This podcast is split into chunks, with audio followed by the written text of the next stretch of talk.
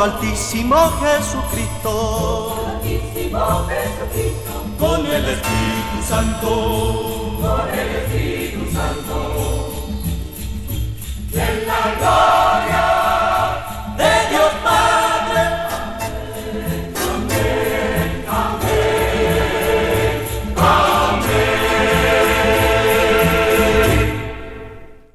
Buongiorno, ben ritrovati ai 420. Abbiamo riascoltato un pezzettino del Gloria della Missa Creoglia di Herrera Ramirez. Il Gloria che è il secondo brano, la seconda parte dell'ordinario della messa da millenni e la Missa Crioglia che invece è questa composizione di Aria Ramirez di cui abbiamo parlato in lungo e largo la scorsa puntata che sia eh, appunto questa messa che Aria Ramirez scrisse nel 1964 ed è sia il nome dell'album dentro al quale è, con, è, inclusa questa messa come lato A, mentre il lato B, ne abbiamo parlato, è composto da una serie di villancicos che porta il nome di Navidad Nuestra. Villancicos sono questi canti natalizi che in realtà hanno un'origine profana nel lontano 300 spagnolo, poi sono arrivati in Sud America e lì hanno invece eh, avuto una funzione sacra, una funzione eh, di descrizione di momenti del Vangelo, in questo caso dei momenti dell'Avvento, quindi dei canti molto affabili, molto eh, semplici di immediata comprensione, molto popolari anche, che hanno un, una forte eh, capacità narrativa di descrivere gli eventi del periodo dell'Avvento. Ecco.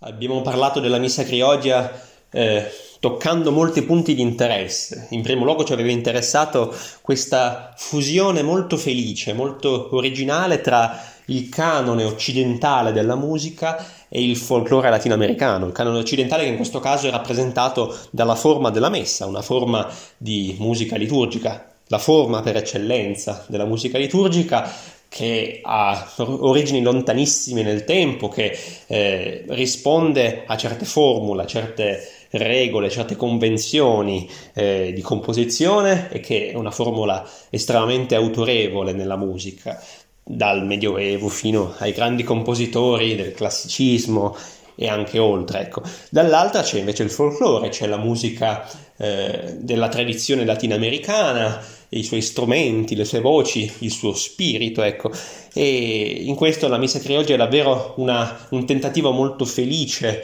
eh, e anche molto rivoluzionario, ecco. E questo mi permette di arrivare al secondo punto che ci aveva interessato in particolare, ovvero il, la relazione che si instaura tra la Missa Crioggia e i nuovi dettami del Concilio Vaticano II, ovvero un momento di grande ripensamento nella Chiesa cattolica, di, grande, eh, di vera e propria rivoluzione nel, nel, modo di comunicare tra sacerdozio e fedeli. Ecco. E in questo la Messa Creoggia assume anche un forte valore storico, oltre che un valore artistico. È una delle prime messe ad essere scritte in una lingua non latina, latino che era la lingua della liturgia da 2000 anni, eh, dopo il Concilio Vaticano II diventa possibile, anzi diventa eh, un obbligo quasi, ecco, quello di eh, scrivere eh, canzoni per la liturgia e di e soprattutto di recitare i sermoni, le omelie all'interno, le preghiere all'interno delle, delle messe nelle lingue nazionali per ricostruire un rapporto con i fedeli dopo il, i grandi sconvolgimenti del mondo moderno. Ecco. La Messa Crioglia si inserisce molto bene in questa nuova costellazione della cristianità e dei canti, dei suoi canti liturgici, ed esercita la sua funzione a meraviglia, davvero un punto di svolta e un momento importante nella storia della liturgia e del folklore, perché in fondo eh, è un'opera che non, non ha bisogno di di appoggiarsi sull'autorevolezza della forma messa. Ecco, un'opera eh, di fruizione universale assolutamente e anche dal significato universale come Ari Ramirez eh, aveva sempre tenuto a dire, non, non, è una messa cattolica ma una messa universale, tanto nei contenuti universali del, del, del linguaggio religioso quanto nelle forme musicali ed è un esempio molto bello, l'abbiamo ascoltata, sono dei gran bei brani, così come sono molto belli i villancicos della raccolta Navidas Nuestra che occupa il lato B della raccolta, del, dell'album, scusate, Missa Criogia. Eh, la missa crioggia che è, lo ripeto, una dei, del, dei tanti tentativi, dei tanti esperimenti che si fecero in quegli anni post conciliare oppure negli anni del Concilio Vaticano, anni 1962-1965. Conosciamo tuttavia un antesignano di quegli esperimenti sulle messe anni 60, ecco, un antesignano che risale invece agli anni 50 e sto parlando della Missa Luba, una messa congolese questa volta, eh, composta dal frate francescano belga Guido Hazen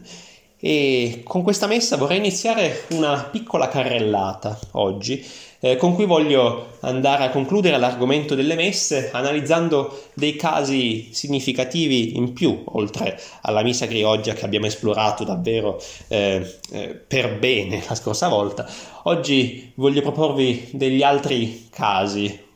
più di sfuggita, ma per ampliare un po' il nostro punto di vista. Ecco.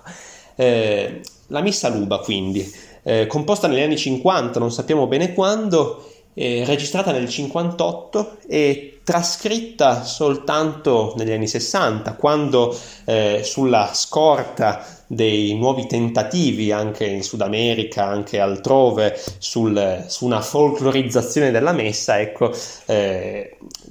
crebbe anche l'interesse per la messa luba e quindi venne trascritta, ma prima invece era una messa che veniva trasmessa oralmente, ecco, che si imparava a memoria e che veniva eh, cantata nelle chiese eh, cattoliche del Congo eh, senza aver bisogno di costituirne un'opera scritta, ecco, perché in fondo aveva ecco, un, una funzione liturgica ben definita, ecco, che non aveva necessariamente bisogno di essere eh, scritta e quindi di essere divulgata come opera d'arte. Ecco. Eh, Guido Hazen, frate francescano belga, ho detto belga perché nel, negli anni 50 il Congo, tristemente, è ancora uno, uno stato eh, possedimento ecco, del, del Belgio, del Regno del Belgio fino al 1960 quando ci sarà l'indipendenza.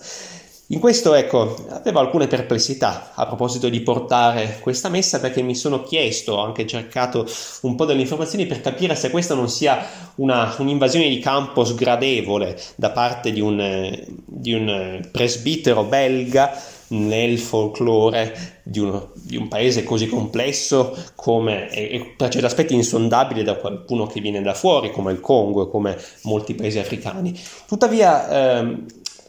mi sembra di aver capito e forse anche all'ascolto eh, questa cosa può sembrare evidente che eh, l'operazione sia in realtà molto precisa, molto, eh, molto raffinata nella riscoperta del folklore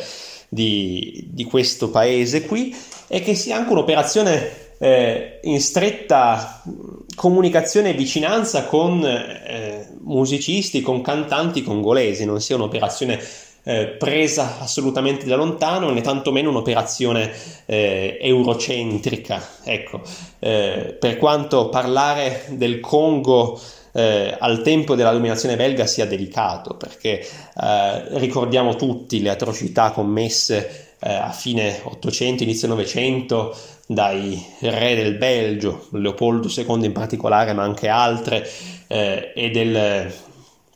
colonialismo davvero selvaggio, davvero eh, atroce e, e, crudele dei belgi in Congo. Tuttavia questa è davvero un'operazione di grande valore e scevra, ecco, da un certo paternalismo eurocentrico nella scrittura della musica e nella, nel cercare di individuare i caratteri tipici della spiritualità del, del Congo. Ecco. Eh, mi verrebbe da dire che questa è davvero una composizione al servizio del popolo congolese e questo lo testimonia anche il fatto che molti artisti congolesi e africani in generale al giorno d'oggi suonino la missa luba eh, nel mondo e in Italia anche eh, in un periodo storico il nostro in cui eh, c'è una attenzione molto forte alla, eh, all'aspetto identitario, all'aspetto del patrimonio culturale di molti popoli africani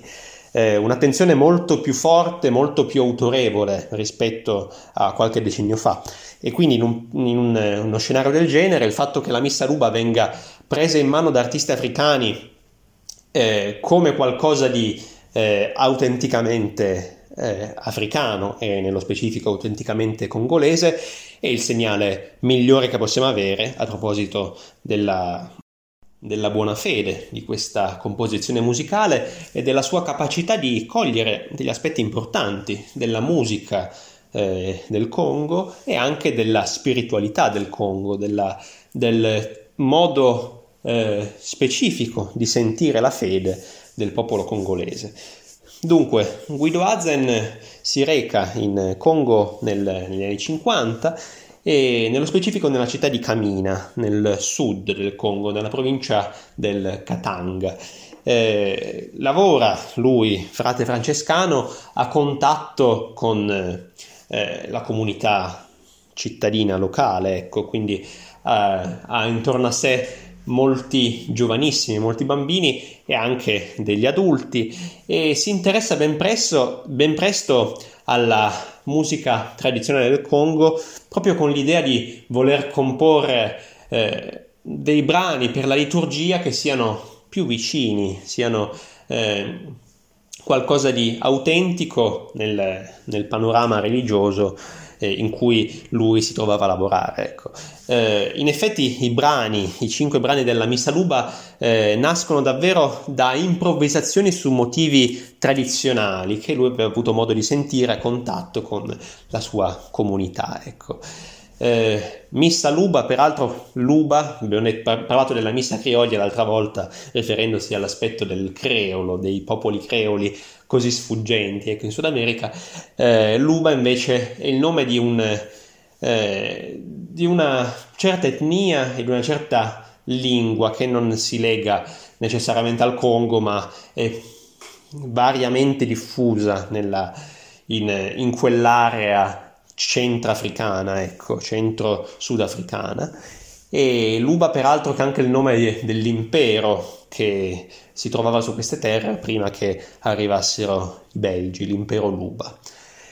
La missa Luba venne registrata, come ho detto, nel 1958 eh, dall'ensemble Les Troubadours du Roi Baudouin, i trovatori del re Baldovino, l'allora re del Belgio, eh, a cui eh, il Congo ancora per due anni sarà assoggettato. Nel 1960 ci sarà l'indipendenza finalmente dal colonialismo belga. Eh,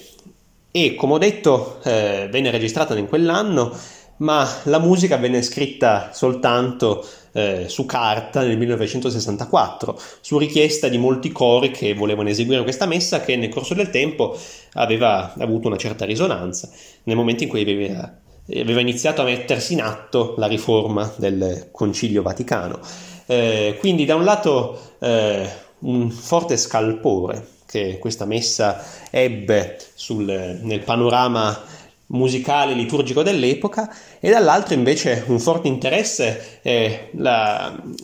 forte, un forte fascino per qualcosa di nuovo. Ecco. Eh, tuttavia questa messa è ancora in latino, non, non, c'è ancora stato il Concilio Vaticano, siamo negli anni 50 e quindi la lingua della liturgia è in latino, eh, senz'altro non è convenzionale invece la musica, come sentiremo.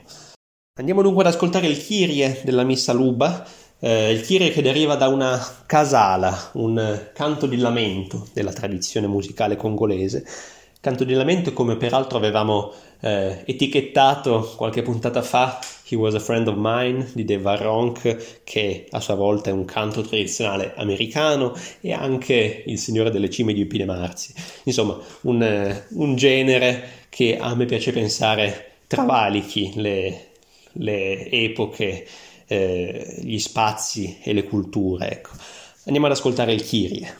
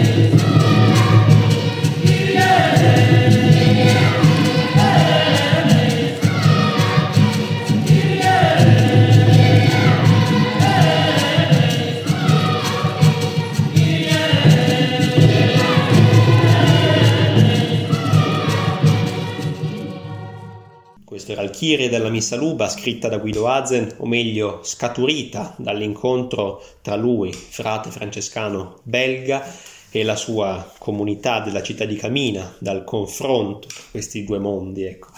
E in questo ci tengo a dire ancora che la Missa Luba è importante, oltre che per la musica, eh, per il il suo sforzo di interpretare la spiritualità tipica del cattolicesimo in Congo e questo è anche eh, il motivo della sua forte risonanza nel mondo ancora prima del Concilio Vaticano. Eh, in questo si differenzia ecco, dalla Missa Crioglia dove prevale più l'aspetto della ricerca musicologica sul folklore che poi si allaccia molto bene al, al testo religioso ma eh, principalmente forse è un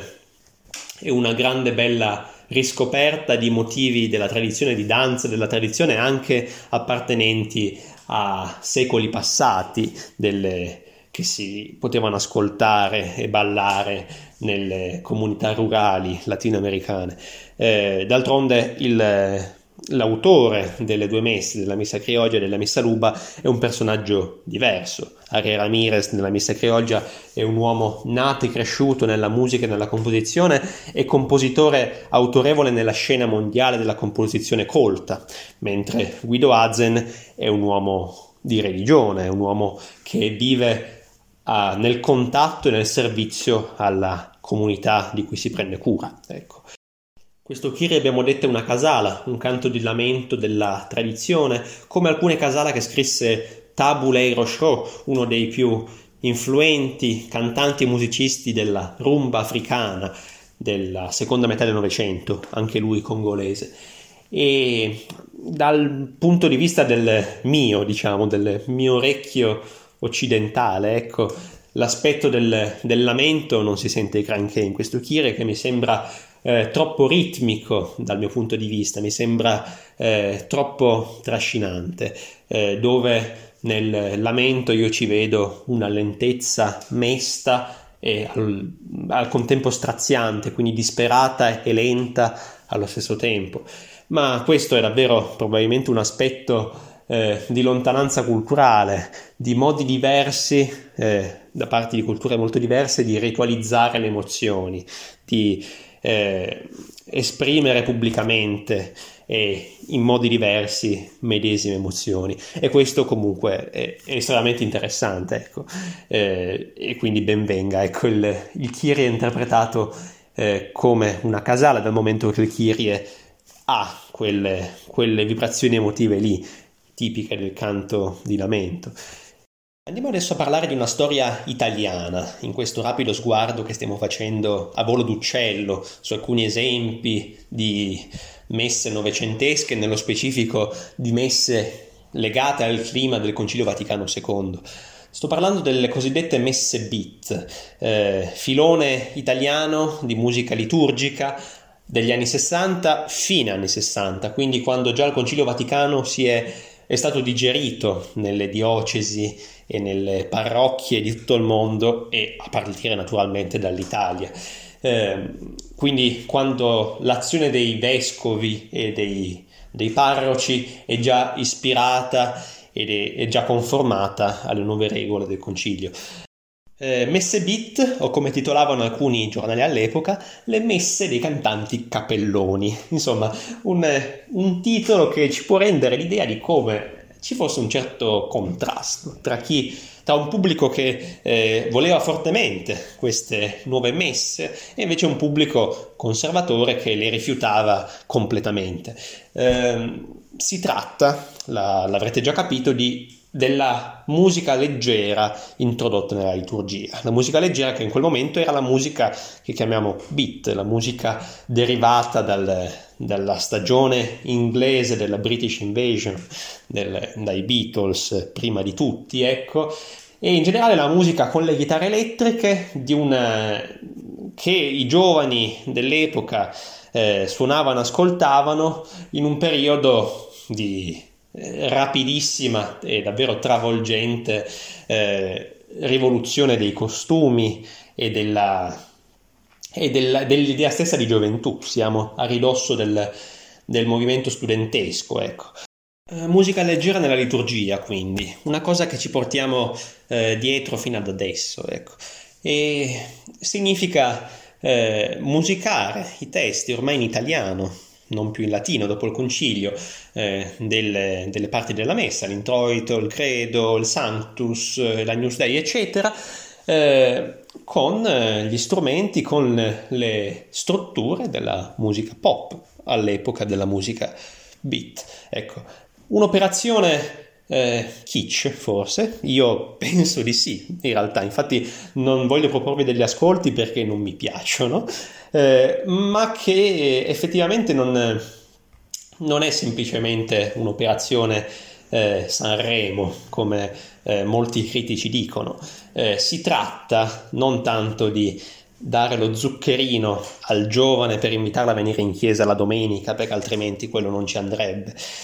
è più un, un'operazione decisamente più significativa di eh, interpretare la spiritualità sempre presente in ogni generazione eh, delle, di determinati pubblici, ecco, di determinate persone in modi diversi. In questo senso il canto nella liturgia e nella stessa concezione eh, cristiana del cosmo, ecco, eh, ha una importanza enorme e, ed è perfettamente comprensibile che il gregoriano non possa più coprire eh, tutti, eh, tutte quelle esigenze di spiritualità che si manifestano nel mondo in ogni epoca. Ecco, eh, è lo stesso principio della, della messa luba, interpretare la spiritualità tipica di eh, un determinato tipo sociale, di un determinato popolo, con una consona forma musicale. Ecco. Messe beat che hanno una data di nascita, 1966 a Roma, eh, all'oratorio di San Filippo Neri, l'oratorio progettato da Francesco Borromini eh, a fianco della chiesa di Santa Maria in Valicella, quindi eh, un luogo emblematico del cattolicesimo romano, la sede del, dell'ordine degli oratoriani, uno degli ordini più importanti della Controriforma, quindi eh, davvero un contrasto imponente. Peraltro gli oratoriani sono un ordine che ebbe sempre molto a cuore fin dal 600 eh, la musica sacra, curò eh, eh, con enorme perizia eh, gli aspetti di musica sacra nelle sue chiese principali, ecco, quindi davvero un, un luogo emblematico per un momento emblematico. A quel concerto erano presenti molti commentatori dell'epoca, la RAI innanzitutto, ma anche molti sacerdoti e musicisti pronti a registrare quell'evento e a farsene un'idea, a commentare quella, quella innovazione che veniva messa in atto. Eh,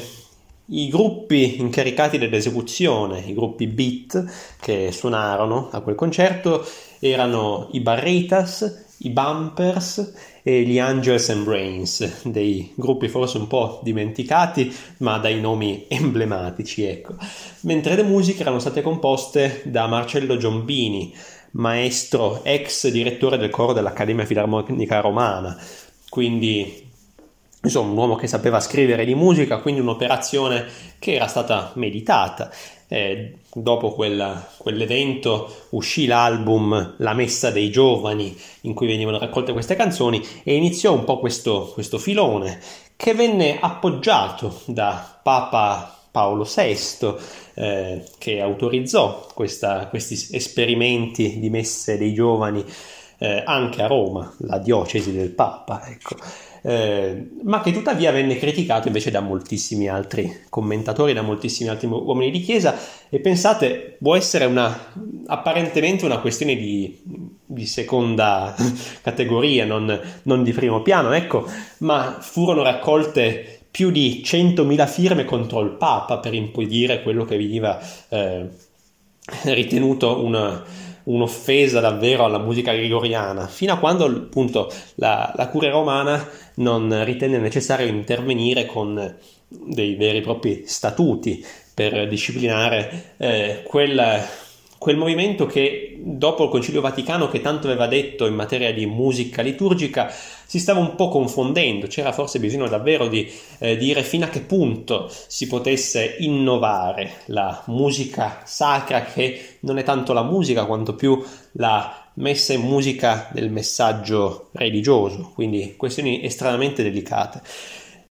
In generale la posizione che la curia romana prese alla fine fu di eh, incoraggiare a promuovere il canto liturgico con tutti i mezzi, anche usando le forme musicali rispondenti al gusto attuale. Queste sono le parole di quel documento che uscì nel 1970 per disciplinare quelle polemiche. Ecco. Eh, tuttavia eh, si riconosceva eh, nello stesso documento eh, che spettasse alle, alle, diocesi e in generale a, ai sacerdoti di eh, individuare cosa fosse consono e cosa non lo fosse per alimentare la preghiera ed esprimere il mistero della fede. Ecco. È una questione davvero interessante, a mio parere, che in un certo senso ci trasciniamo dietro fino ad oggi. Eh, ho letto poco tempo fa un articolo sulla stampa a proposito di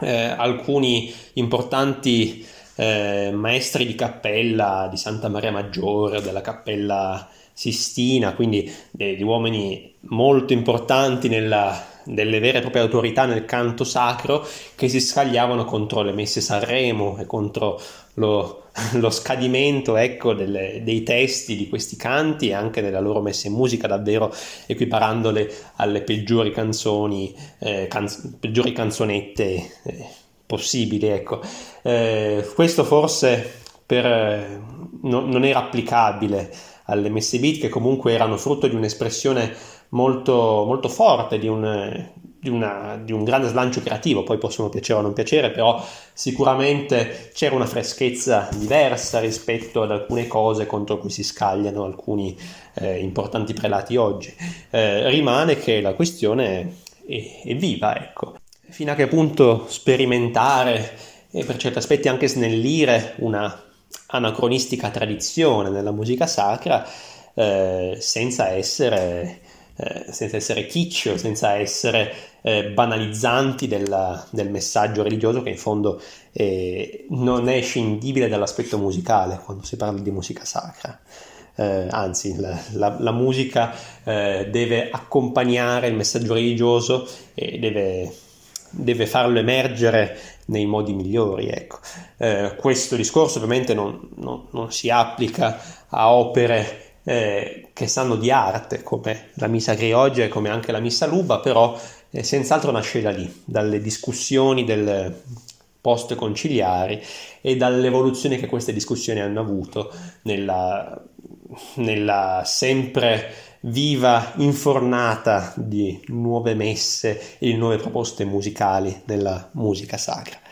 Per il nostro secondo ascolto, invece, torniamo al contesto della missa luba, della missa criogia,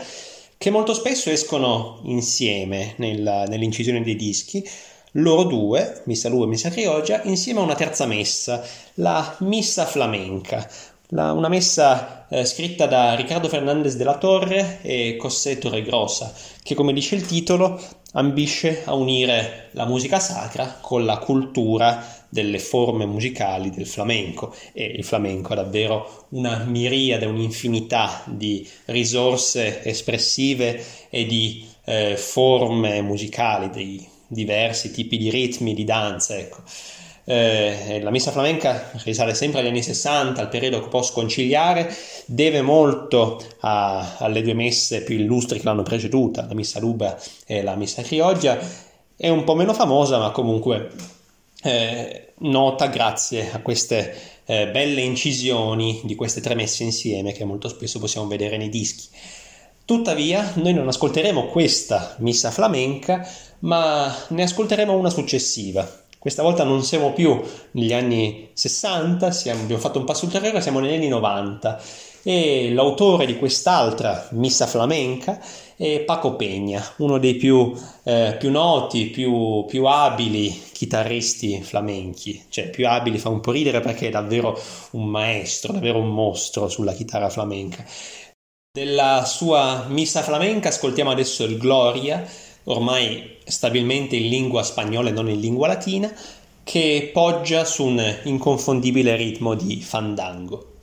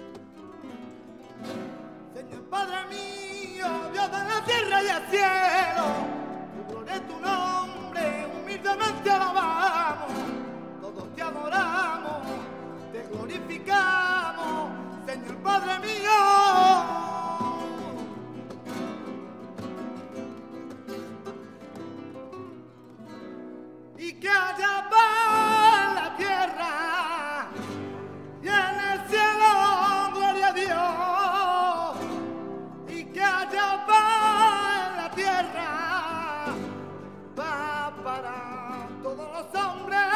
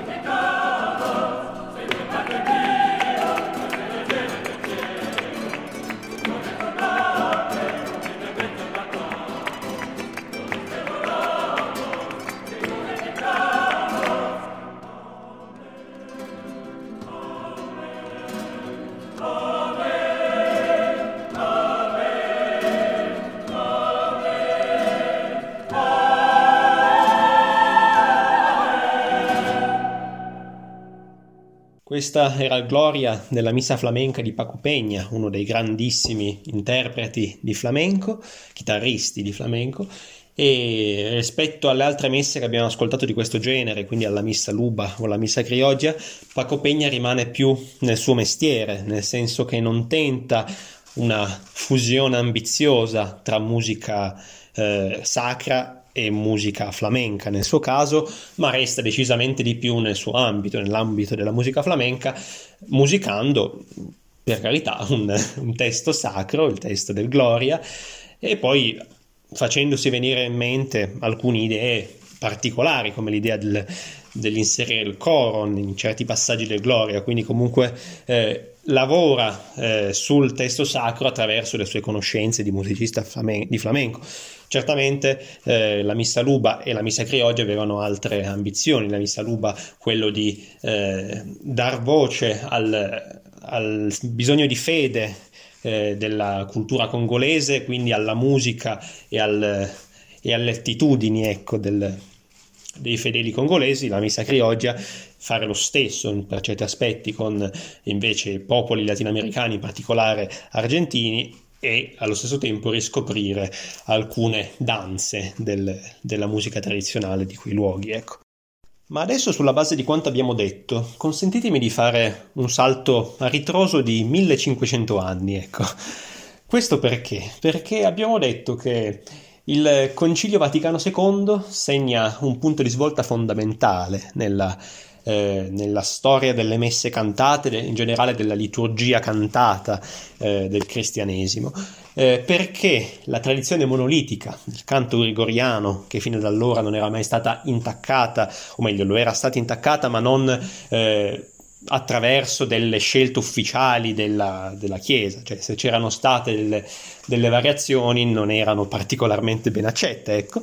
E diciamo che il gregoriano, eh, dopo il Concilio Vaticano II, si sfilaccia in tante eh, diverse interpretazioni della, della, liturgia cantata. E quindi ci sono eh, riti eh, locali, nazionali, come può essere un rito congolese, un rito, eh, un rito sudamericano, nei quali eh, si recita il testo sacro in lingua e si interpreta la musica migliore per eh, sostenere il testo sacro con eh, gli strumenti, con eh, le risorse tipiche di un determinato paese. Questo in generale è quello che succede dal punto di vista della, della musica liturgica dopo il Concilio Vaticano II. Prima che il gregoriano diventasse l'ortodossia, la regola in materia di canto liturgico, succedeva esattamente la stessa cosa, vale a dire che ogni popolo, ogni stato nella costellazione cristiana dell'epoca, e sto parlando del mondo alto medievale, quindi dell'Europa e del Mediterraneo, pressappoco, eh, che ogni popolo appunto di questa grande coinè cristiana adottasse il proprio rito nazionale, potremmo dire con un termine successivo, e di conseguenza, oltre al proprio rito eh, nazionale, anche il proprio canto identitario, che quindi non rispondeva a nessun ordine dato dall'alto, nessuna liturgia eh, cristiana decisa dal Papa che poi veniva eh, trasmessa a tutto il mondo cristiano. Ecco. Eh, quello che poi sarà il gregoriano, ovvero l'uniformare tutti i riti sotto la supervisione del, del papato, ecco, sarà affare dei secoli successivi e nello specifico eh, al periodo dell'apogeo dell'impero carolingio, quindi seconda metà dell'VIII secolo e quasi tutto il IX secolo. Eh, la, il programma culturale dell'impero carolingio si basa sull'alleanza con il papato, eh, l'alleanza che conviene ad entrambi i soggetti. Eh, l'imperatore beneficia di avere come alleato e come sostenitore il papa perché può candidarsi come imperatore cristiano, quindi rivolgersi non sol- a soltanto ai suoi sudditi ma alla cristianità intera. D'altro canto il Papa può beneficiare del dell'alleanza con il potere temporale più importante di quel mondo lì, con il potere dell'imperatore carolingio. Ecco. Quando parliamo di Medioevo, ecco, dobbiamo tenere conto, almeno per l'alto Medioevo, di come il Papa non sia ancora l'unico e indiscutibile volto della, della cristianità poi cattolica. Eh, il Papa al tempo era sì l'uomo più importante della, del mondo cristiano, ma principalmente era il vescovo di Roma, era un vescovo tra i vescovi, era un primus inter pares. E quindi aveva sicuramente dei contatti importanti, aveva le, sue clientele, era molto influente negli ambiti geografici fino ai quali poteva arrivare con eh, le sue amicizie, con la sua influenza diretta, ma molte altre zone ugualmente cristiane non dipendevano da lui ed è per questo che si sviluppano dei riti autonomi che non rispondono a Roma. Eh, il gregoriano poi, e quindi il papato aiutato dai carolingi, eh, si sforzerà notevolmente e riuscirà a eh, estirpare questi riti locali che si erano formati nei primi secoli della cristianità, quindi prima del, dell'impero carolingio, quindi del gregoriano. Ma quali sono questi riti eh, eh, ancestrali, possiamo dire, della, della cristianità occidentale? Eh, sono, I principali sono il rito ambrosiano, senz'altro che peraltro è rimasto in vita. A Milano si eh, celebra ancora in rito ambrosiano, è un caso abbastanza eccezionale. Ci sono poi il rito patriarchino, il rito dei patriarchi di Aquileia, che al tempo era un'arcidiocesi importantissima, una città friulana, cittadina, che eh, quasi sorridiamo a pensare che nell'età tardo antica e alto medievale fosse eh, una delle 3-4 capitali del mondo, ecco. E poi vi erano il rito beneventano, sì, ok, il rito gallicano, quindi il rito delle Gaglie nella zona che poi sarà quella dei Carolingi, la zona dei Franchi, e forse il il rito e quindi il canto più interessante per l'originalità, per lo sviluppo, la storia che ha avuto,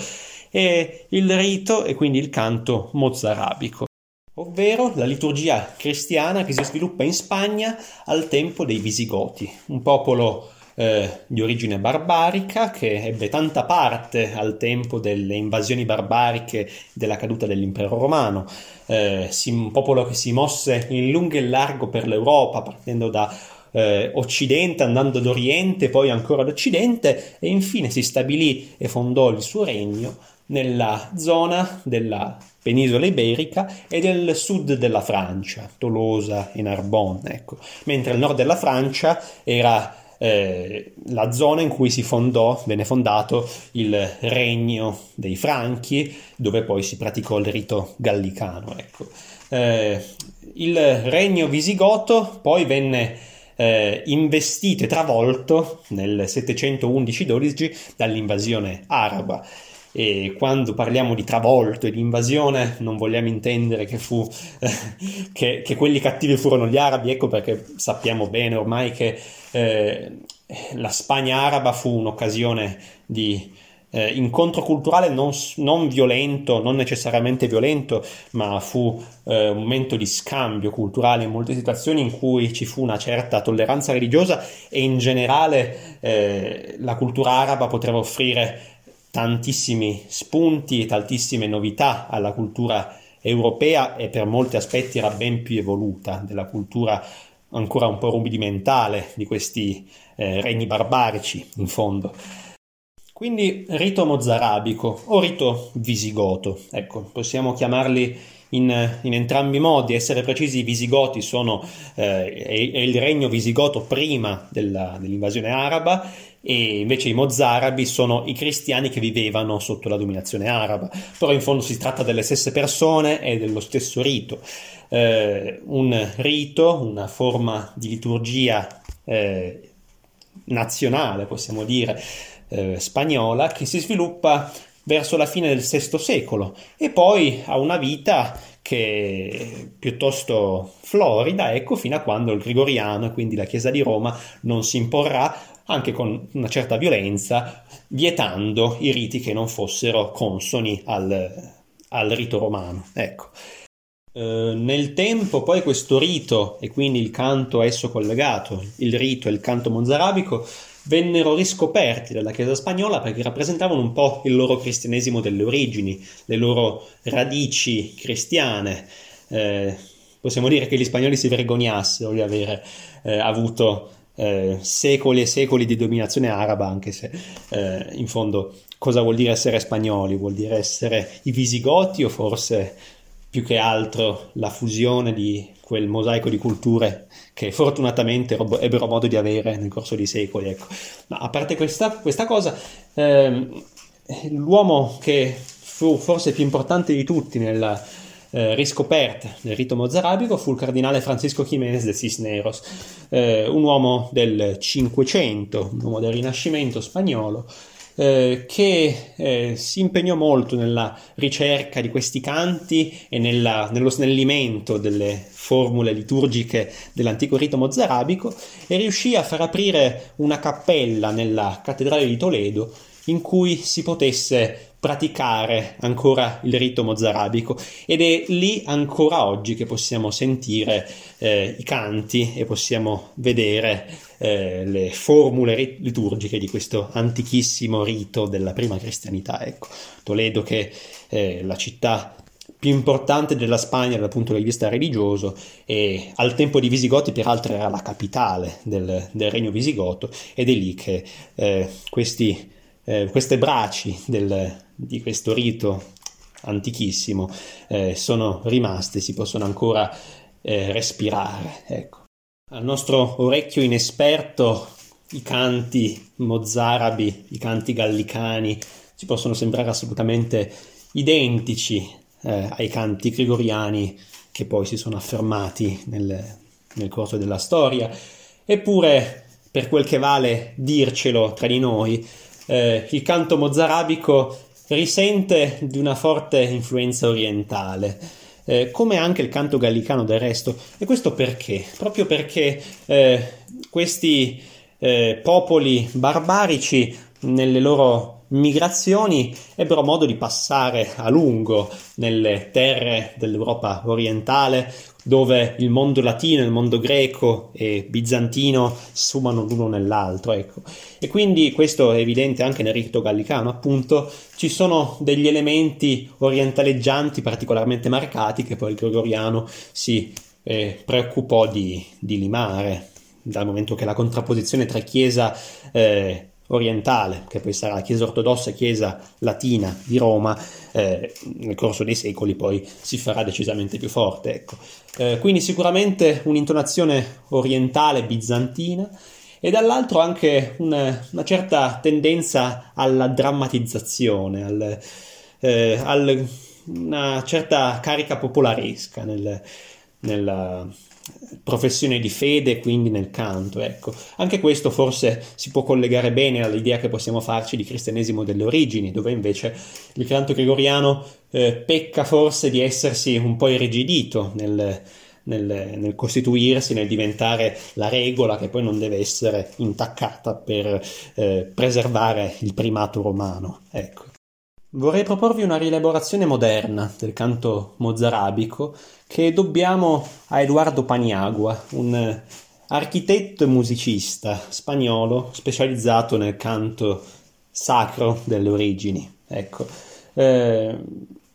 uno che ha eh, inciso molti album in materia, molti dischi e da questo disco io eh, ho ricavato per il nostro ascolto un'antifona Pacem Meam, che viene proprio da una messa mozarabica, ecco. Eh, una orchestrazione che mm, è senz'altro eh, ammodernata, ecco, con eh, degli effetti timbrici che probabilmente non appartenevano, ma non, in realtà non, non ne so abbastanza, no, ma immagino che non appartenessero al, a quella liturgia delle origini, ma che pure conserva secondo me molto bene la suggestione religiosa del,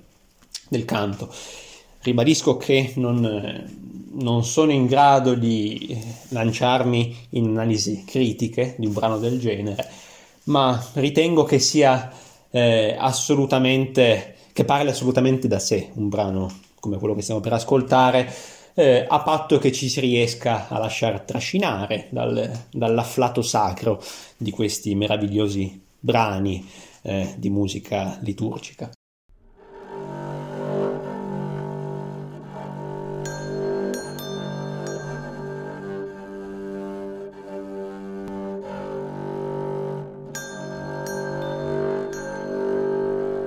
Pacem meam dobobis, pacem meam comem dobo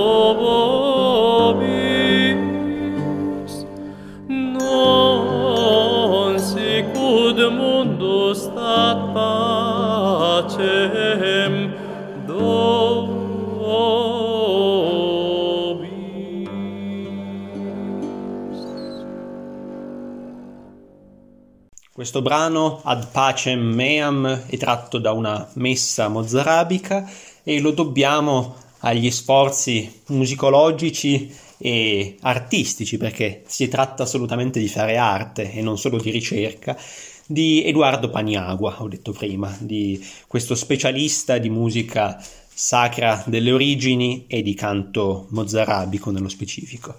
Eh, trovo che eh, per certi aspetti sia più facile eh, parlare e commentare degli ascolti di musica sacra, che pure è così lontana dal, eh, dal nostro modo di ascoltare, di fruire abitualmente della musica, ma eh, nonostante ciò sia più facile parlare di musica sacra in radio che non parlare di musica, sa- di musica classica, scusate. Questo perché in fondo la musica sacra eh, l'ascoltiamo come essa si presenta a noi, nel senso che eh, si pone davvero come obiettivo quella di entrare dentro il corpo del fedele e di infondere l'ispirazione sacra. È una musica che, eh, che è al servizio della parola e a volte neanche della parola quanto più del, dell'atmosfera sacra che deve ispirare lo stesso fedele, dove invece la musica classica ha delle complicazioni di forma, di struttura, di conoscenza eh, della musica, che quindi eh, si presta meglio ad essere raccontata con il foglio dello spartito davanti, eh, dove invece per fare un ascolto estemporaneo, come può essere un ascolto della radio, forse la musica sacra eh, riesce a dirci di più, almeno eh, io trovo che, che sia così, ecco. Quando parliamo di musica sacra del Medioevo, dobbiamo sempre tenere conto della difficoltà a decodificare la scrittura musicale dell'epoca, la notazione musicale, come si dice in musica. Notazione musicale eh, quindi scrivere su carta le melodie con le note, quelle che poi saranno le note, ma è un processo molto lungo che non parte dalle note, ma parte da segni ben diversi. Eh, che nasce nel, sempre lì in epoca carolingia, al tempo della, dell'affermazione del gregoriano, e in quel periodo lì che si inizia a eh, redigere libri con scritti eh, dei rudimentali spartiti eh, con la notazione che si chiama pneumatica eh, rudimentali spartiti dei canti sacri, appunto. Eh, dobbiamo comunque tenere conto che essendo libri manoscritti la diffusione era molto scarsa e molti non ce li avevano e quindi eh, dobbiamo ancora tenere di più conto che eh, per un lunghissimo periodo della storia, dalle origini del cristianesimo a ben oltre l'affermazione del gregoriano, eh, la musica sacra si trasmettesse per via orale, attraverso l'oralità Pensate, nei secoli IX, X, quando il gregoriano si sta ormai affermando sui riti locali, fanno la loro comparsa in musica due importanti novità, i tropi e le sequenze. Essi sono delle sostituzioni che i cantori fanno su alcune parti del testo e nello specifico sui melismi alla fine delle, di alcune parole. I melismi sono eh, quelle fioriture che caratterizzano la, alcune lettere di parole come Alleluia, per esempio, ve ne faccio sentire uno per intenderci.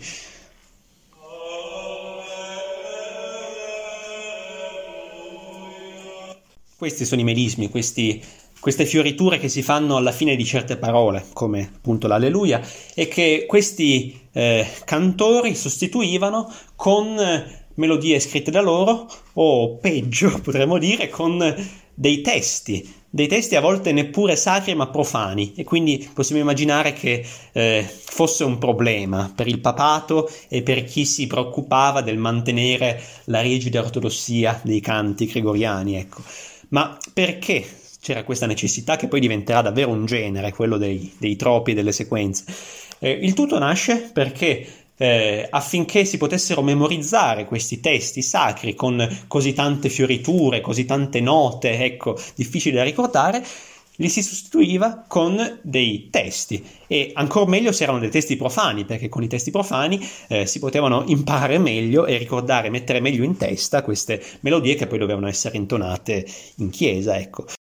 Quindi una grande novità in storia della musica come le sequenze e i troppi deve la sua origine a un'urgenza che è quella di mettere a memoria, di ricordare delle successioni difficili di note. Ecco. E questo, questo fatto ci ricorda, scusate il gioco di parole, eh, di quanto l'aspetto dell'oralità e l'aspetto della memoria fosse enormemente più importante, ma forse eh, è più corretto dire enormemente diverso rispetto alla nostra concezione ode- odierna di queste, di queste, cose, dell'oralità e della memoria. Eh, parliamo di società premoderne, quella classica e quella medievale, che rispetto alla nostra eh, civiltà moderna si differenziano per molte cose e in questa situazione specifica per due importanti scomodità. Una è l'analfabetismo eh, diffusissimo, naturalmente. Eh, in questo caso non analfabetismo linguistico, ma analfabetismo musicale, nel senso proprio che mancava una notazione per scrivere tutti questi spartiti. E, e l'altra scomodità, eh, in questo caso più puntuale, è eh, il problema della mancanza della stampa, della, del fatto che non ci fosse ancora la stampa, che tutti i libri dovevano essere vergati eh, a mano, sia libri eh, letterari quanto libri di eh, spartiti di, di, canti liturgici. Ecco. Quindi la diffusione gioco-forza non poteva essere eh, sufficientemente capillare. Ecco. Ed è in questo contesto che naturalmente l'oralità, la trasmissione orale di generazione in generazione di scola cantorum in scola cantorum diventa il mezzo prediletto. Ecco. Questo è un aspetto della cultura medievale che in realtà eh, c'era anche nella cultura classica, greco-romana. Eh, mi viene in mente la difficoltà che comportava consultare più volte un papiro. Ecco, è, una cosa abbastanza minuta, però pensiamoci. Eh, se rotolare un papiro è scomodo e anche trovare il segno in un papiro perché non ci sono le pagine. È proprio per questo che eh, gli antichi greci e antichi romani preferivano imparare a memoria le citazioni perché era molto più semplice per certi aspetti che non ritornare a consultare periodicamente quel papiro come faremo noi se dobbiamo, che so, imparare delle cose per un esame. Noi eh, di solito consultiamo più volte il libro, lo rileggiamo, ma perché ce l'abbiamo a portata di mano. Ecco, nella cultura eh, classica e medievale si prediligeva l'apprendimento a memoria, proprio per questa difficoltà che comportava il consultare e il procurarsi i libri, eh, i manoscritti e, e quant'altro. Ecco. Dal punto di vista invece dell'analfabetismo mi viene in mente come i romani fossero soliti a leggere ad alta voce eh, persone alfabetizzate al cospetto di persone non alfabetizzate. Ecco, sono tutte delle pratiche che testimoniano una, eh, una enorme presenza dell'oralità e dell'apprendimento a memoria nella formazione che noi eh, in fondo non abbiamo più perché siamo tutti più o meno alfabetizzati e disponiamo di tantissime risorse per trovare quanto ci serve, per trovarci libri, per trovarci gli spartiti e quant'altro. Ecco. Eppure la trasmissione orale e mnemonica della musica non è mai del tutto scomparsa, anche quando abbiamo gli spartiti. Abbiamo iniziato il racconto di oggi con la Missa Luba del frate belga Guido Azen abbiamo detto che venne messa per iscritto soltanto negli anni 60, quando alcuni cori la chiesero per poterla eseguire ma in principio non venne affatto scritta. Eh, questa messa era frutto dell'incontro quotidiano e del confronto tra il compositore, il frate Hazen, e la sua comunità che avrebbe poi intonato quei canti. Ecco, non c'era alcun bisogno di metterli per iscritto. La musica senz'altro si mette meglio in testa che non un passo di Cicerone, ecco, quindi eh, ha anche un dono particolare in questo senso la musica, di una facilità di memorizzazione. E in verità pure nella mia incipiente e piccola carriera musicale